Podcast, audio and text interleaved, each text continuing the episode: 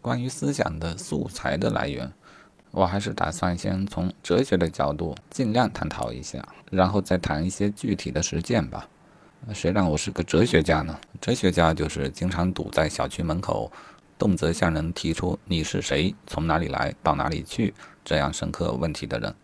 好，哲哲学一些谈素材。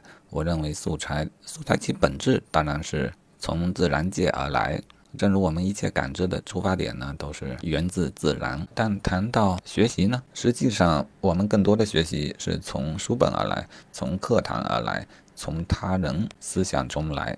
那这个事儿有什么问题呢？看起来挺矛盾的。啊，这会记录一下我现在的想法，这和我其他的录音中的想法可能有所不同。想法经常是反复的，想法也经常是进步的，想法还经常是反复进步的。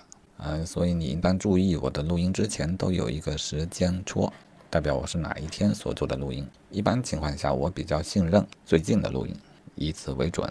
哎呀，不妙，我这个废话多到都忘了自己要说啥。回正题啊，真正让一个大脑产生思想，其素材按说只能来自于自然界的刺激及外界的作用，呃，但实际我们感觉到在生活中学习并不是这个样子。为什么呢？因为人类进化了。其实，在几百万年之前，你想象你是一只孤独的猴子，哦，sorry，应该是猿。好，你是一只孤独的猿，那你所有的思想只能直接到自然中去寻找。比方说，黄色的蘑菇能不能吃呢？你非得尝一个不可。又或者，老虎的屁股能不能摸呢？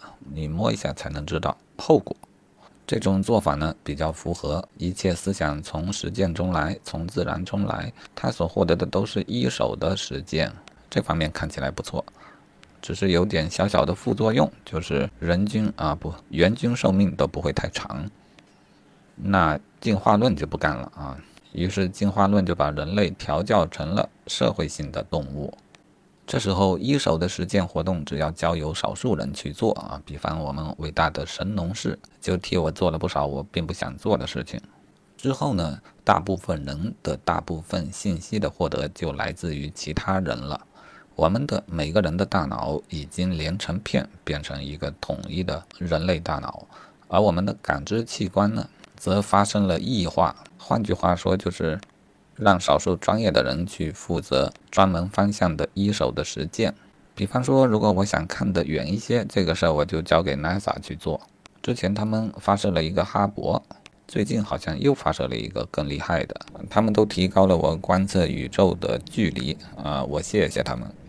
所以说，这是一个趋势，我们越来越少的去获得一手的实践的资料。虽然我们也经常实践，但一般只做类似这样的实践啊。哪一家的菜比较好吃，我一般会亲自去实践一下。更多的学习，更多的思想的素材都来自于他人，这是更为高效的一种方式。因此，我的 Think Deck 这个项目，其中的思想产生的部分，其中的素材获得的部分，就应当顺应这个趋势。我们应当减少思想流通的阻碍。提高思想交流的效率，这个具体的要在下下下下个环节，就是匹配分享环节再做详细的讨论了。